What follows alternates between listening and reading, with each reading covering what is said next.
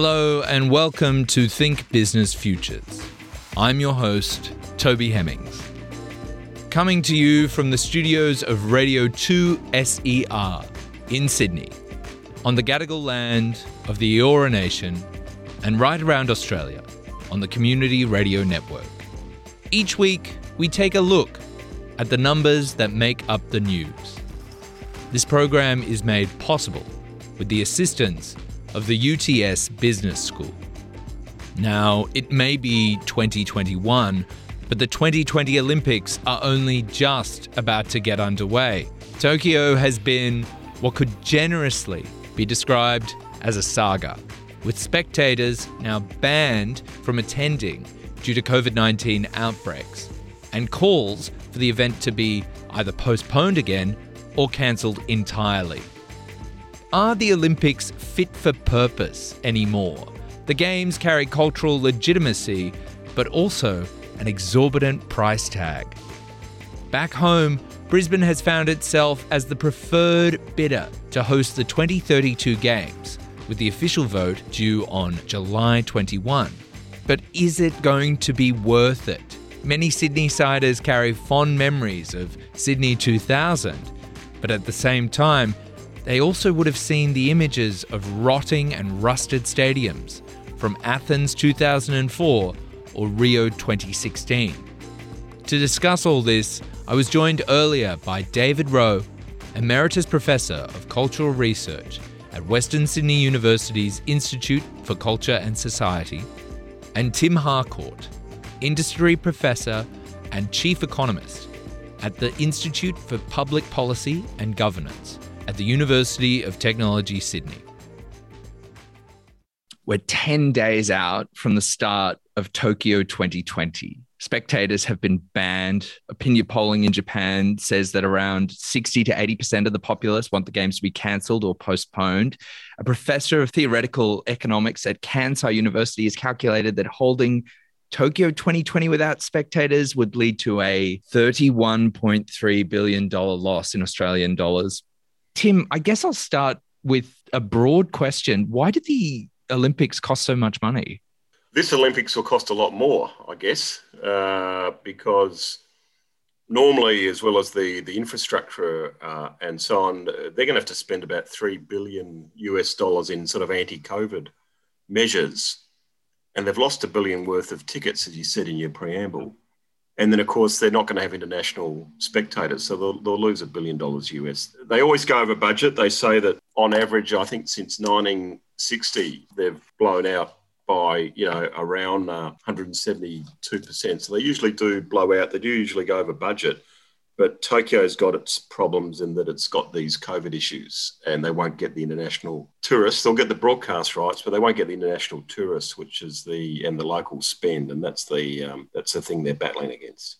In terms of that tourist aspect, is that one of the primary drivers for the secondary economic benefits that we really see from holding uh, an Olympic Games? I mean, yeah, secondary benefits when you, you get it basically, you get a two week tourism promo for your city and your country. Places like Paris and London, people go to. We, we, we know that. But for places like Sydney and and and Rio, um, you know, it is a good opportunity because people will do this, you know, once in a lifetime trip because we're, we're we're far away from some of those markets. So sometimes for the Olympics, in a way, it's a coming out out and joining the world. You'd rightly say that Beijing in 2008 could really say this is showing off China's economic rise and you know pulling and Seoul when Seoul joined in 88 it was South Korea looking towards a democratic future after you know years of being a, a military dictatorship so in some ways they do use it as a bit of a coming out parade too, and that can certainly have the eye on the tourist dollar. The TV money doesn't go to Tokyo, it goes to the IOC, right? Exactly.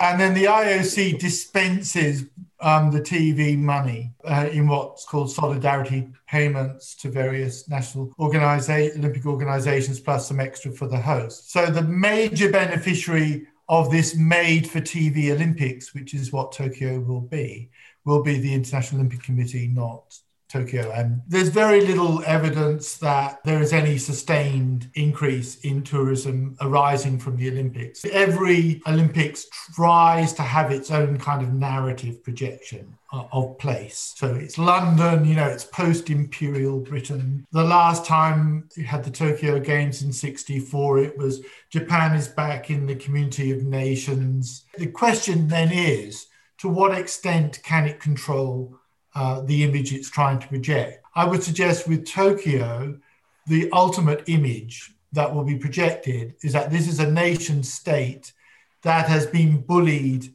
by a supranational body, the International Olympic Committee, into holding a games or cornered, as one distinguished Japanese athlete said, cornered into holding the games because of the nature of the contract that the host city signs with the IOC, because most of the costs will end up with Tokyo and the Japanese national government. What you're saying is that Tokyo is going to and, and Japan are going to bear this enormous economic burden from these games.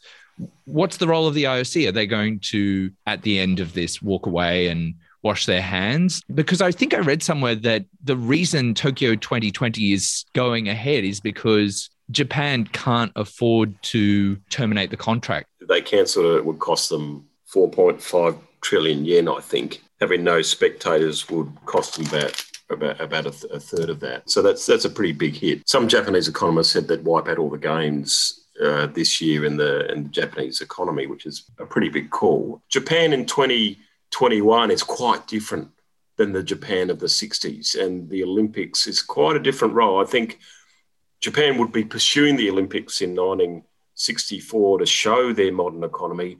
Nowadays, as David says, you know, it's they're sort of lumbered with it. It's quite a quite a quite a quite a different mindset in Japan. The host city is not empowered to cancel the games. Only the IOC may do so. So one of the problems for the hosts is that if they did cancel the games, they would leave themselves open to being sued by the IOC. That would be a good look, wouldn't it? Suing a host city that's uh, in a state of emergency for cancelling the games. The contract is heavily weighted in favour of the IOC. Now, I think that will have to change at various points, especially because because of the decline in the number of people who actually want to host the games. Fortunately, they had 2024 and 28 locked up in one go with LA and Paris that was a response to the fact that there, there was a declining number of potential host cities.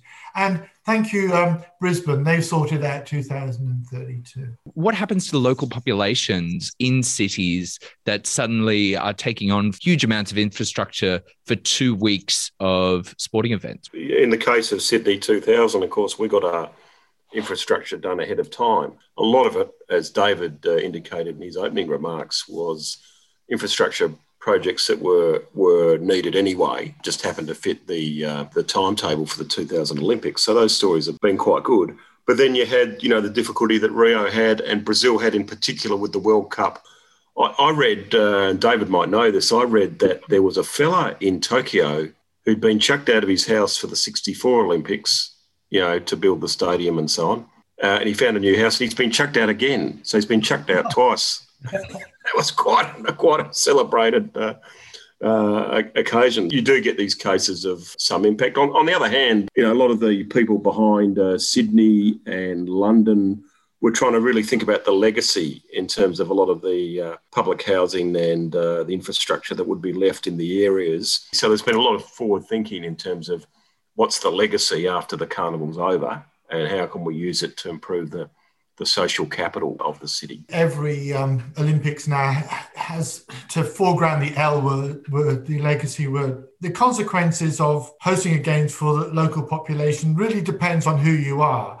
Uh, you know where you live and also what your economic circumstances are so around sydney also london there were a whole series of questions about people being moved out of public housing areas or you know, or homeless people finding themselves not exactly purged, but um, urged to to move on. The so-called white elephant factor, you know, the which everybody talks about legacy. Take the South African World Cup, 2010 FIFA World Cup. Uh, I once spoke to a distinguished South African economist who said that for several of the new venues, the most economically rational thing to do would be to knock them down after the World Cup, brand new stadium, because of the cost of running, maintaining them after the World Cup, you know, would be well beyond the actual cost of, of keeping them going. Finally, I'd say if your program um, could afford it, Toby, perhaps you could fly us over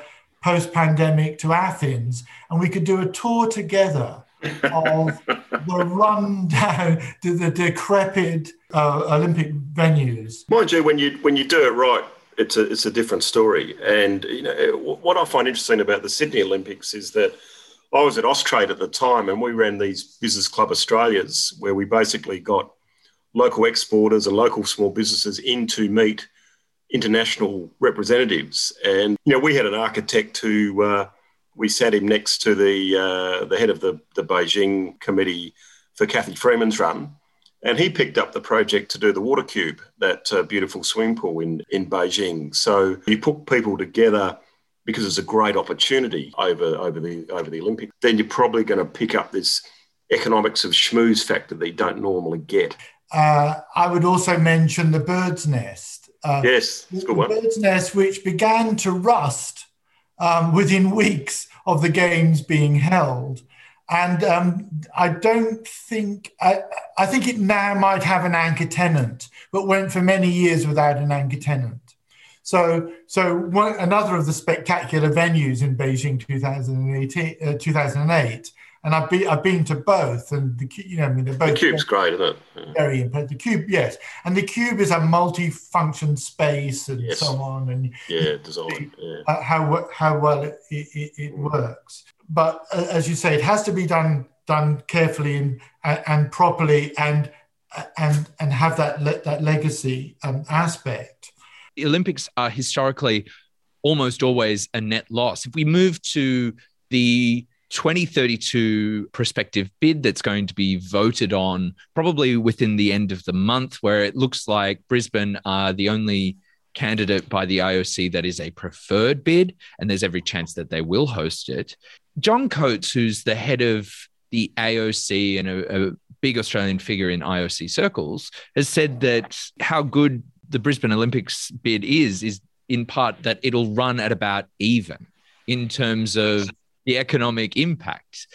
If we're touting that the best we can hope for is, oh, you'll break even, why do cities want to host this event? What's the appeal of hosting the Olympics? Well, it's the it's the brand, getting your your city and your country on the map, getting the additional trade and investment benefits, and all the psychological benefits you get with country branding. LA famously used a lot of corporate sponsorship, which was usually frowned upon. Uh, and that was a legacy of Montreal trying to do it all on the public purse. So I think to some degree, the public private sector partnership was used reasonably effectively in LA. And, you know, Australia's had a good record of putting these things on from Melbourne to Sydney with the Olympics to the Commonwealth Games that we've held quite a lot. We've, got a pretty good track record, and in some ways, the types of things that Australia does well in terms of our institutions, a lot of our you know, economics of major events is, is actually is actually been quite good. So he's probably got good reason to be reasonably optimistic. And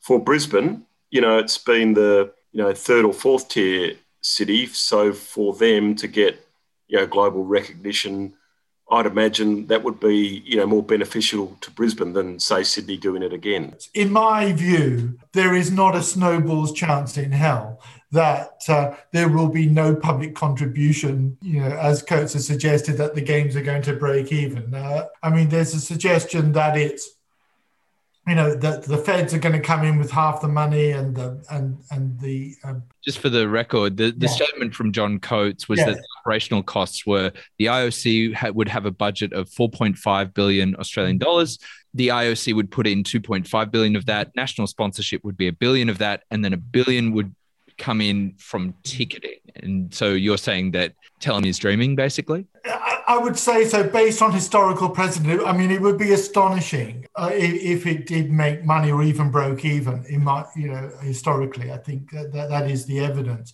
one of Tim's um, uh, colleagues in the field of economics and accountancy once walked me through a little uh, tutorial on how one can play fast and loose with the economics of a mega event. So there are so many things to look at costs, you know, that have not been ascribed to the Olympics, but which are really Olympic costs. Income foregone, uh, you know, where investment might have been more more productive, and so on. So, I mean, there are a whole, you know, series of questions there. There is also the side I think Tim got onto, which is Australia has a sport diplomacy policy, which has been recently updated. But a big part of that policy which is supposed to be about diplomacy, nations getting together and you know all that kind of soft diplomacy of sport. But a big part of that strategy is actually Australia exporting its sporting expertise to other nations. Yeah, it is. Yeah, uh, especially yeah. in the in its skills Asian Pacific region. So it's actually an export function as well as a, a diplomatic one. Exactly. It's a good. It's a good uh, example of economic and sport diplomacy working together. The skills that we built up putting on Sydney Olympics. The Sydney Olympics were done so well that most of those people ended up running Olympics in London and Rio and China and, and, and so on. So in some ways, it's built as Australia's stock of human capital in managing mega events. And uh, like David, I've been to I think you know most of the World Cups and Olympics since 2000, and you hear Aussie accents in every uh, every you know every every headquarters you visit uh, as a result of that, that those skills. How does the cost element play in when you also factor in that the audience for this sort of stuff in in a way that is less tangible than TV licensing deals. Sports clips from mega events circulate on social media. The fact that, well, only yesterday morning we had people out on Lygon Street, celebrating Euro. We see this reach in terms of sport feels like it permeates across culture in a really international sense now that might not have been the same even back in Sydney 2000. How does holding an event that costs so much money to put on factor in when you think about that audience? The regional model has been has been discussed um, in terms of mega events in order to kind of you know spread the risk a bit or spread the appeal. I mean, it's been take Brisbane 2032 bid. It's been suggested that um, it'll be mostly held around you know the Sunshine Coast, the Gold Coast, Brisbane, and maybe to uh, the Darling Downs bit.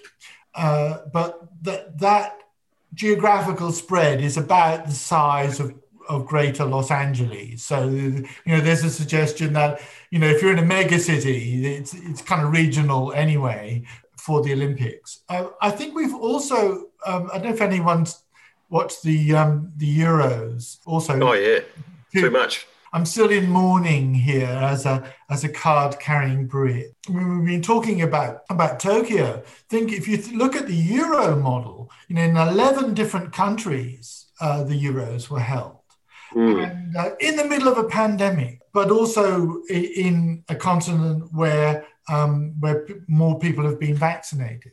So.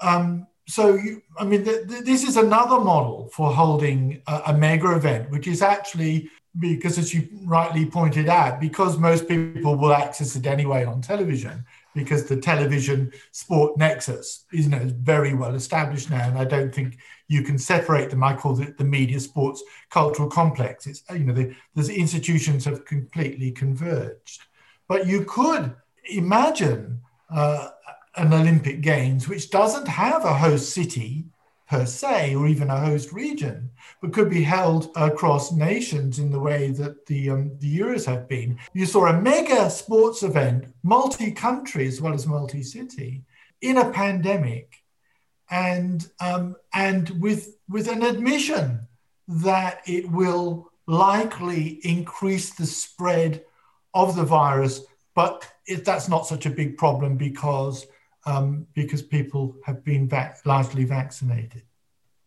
Interesting, wasn't it, with, with regional events? You know, a lot of the, um, you remember the Rugby World Cup in Australia? They played it all round Australia. They played it, they played one game in Launceston in Tasmania. And of course, Tassie is a Aussie rules place. And no one know it was Namibia versus Romania. Mm. And so they said, if you live on the odd side of the street, odd numbers, you, you barrack from Namibia and the other side you brag for Romania because no one knew who to brag for. So they all got into it and put their colours up. So the, regional, you know, and they're gonna they're gonna spread the women's World Cup around for football for soccer yeah. around the regions as well. There's a lot there's a lot to be uh, a lot to be said for that in terms of uh, not just having the big cities, you know, gobble up all the uh, all, all the tourism. It, it's interesting, isn't it? To, to your original point, Toby, is that the you know the sports diplomacy, as, as David was describing it, it's not just mega events; it's sort of constant in a sense, using using sport as a way to make people a little bit more relaxed when they're not talking about trade and investment and foreign policy and security type issues. And, you know, Australia's always had very strong links with New Zealand and the UK on rugby and, and cricket and very well established events. But, you know, we've been looking for other ways to connect with Japan, you know, uh, and with South Korea, you know, where you've got, we both, we're both around around the same level in, in, in soccer, for instance, uh, or looking at uh, other types of sports where we can we can connect with another country uh, beyond the you know the traditional cricket and, uh, and and rugby union that we're in tennis and so on that we're very we're very good at it.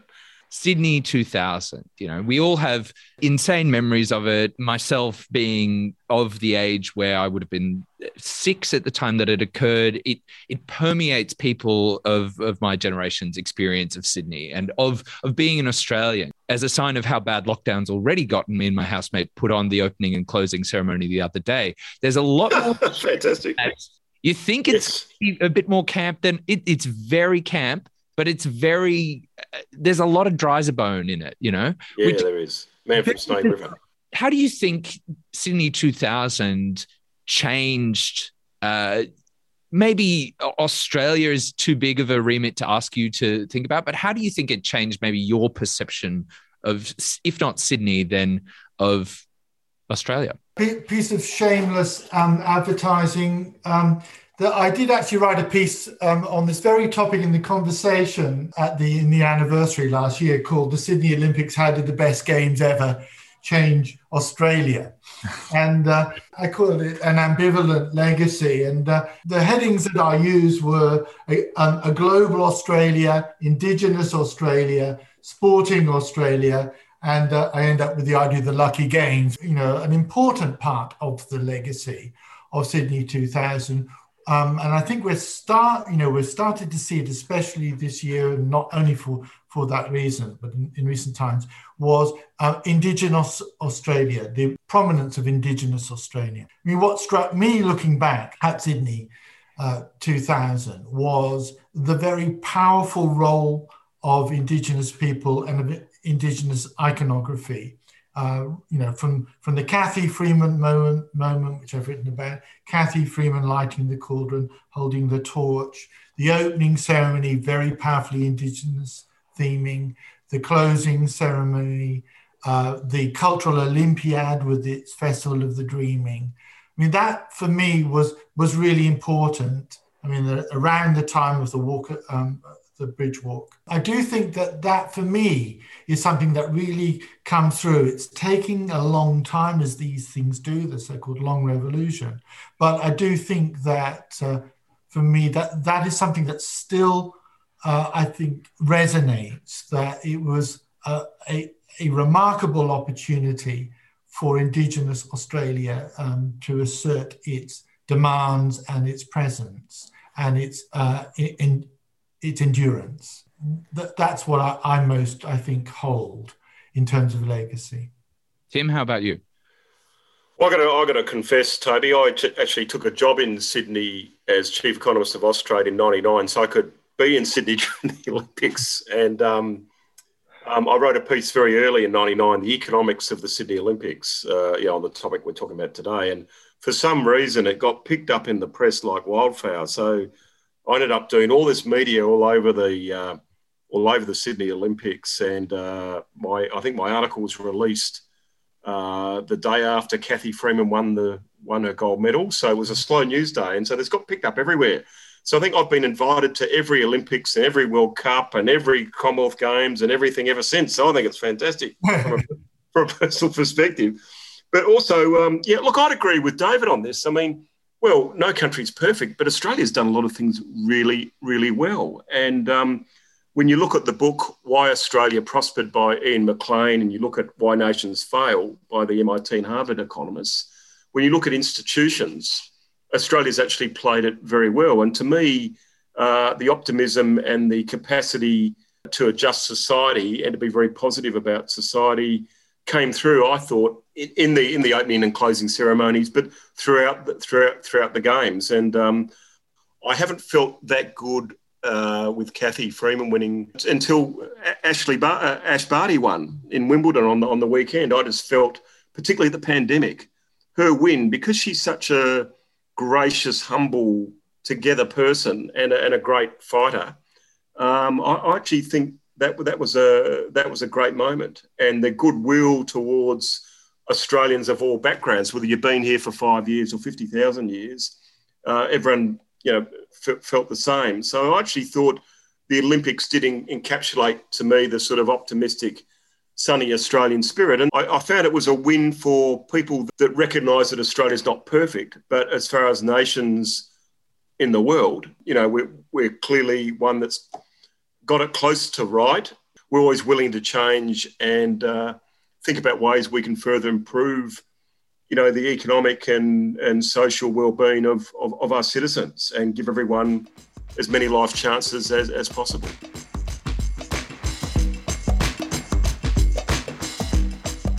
That's all for today's panel. Thank you to my guests, David Rowe and Tim Harcourt. You can catch the full show online wherever you get your podcasts. And don't forget to tell your friends or leave a review. I'm your host, Toby Hemmings. Thanks for listening.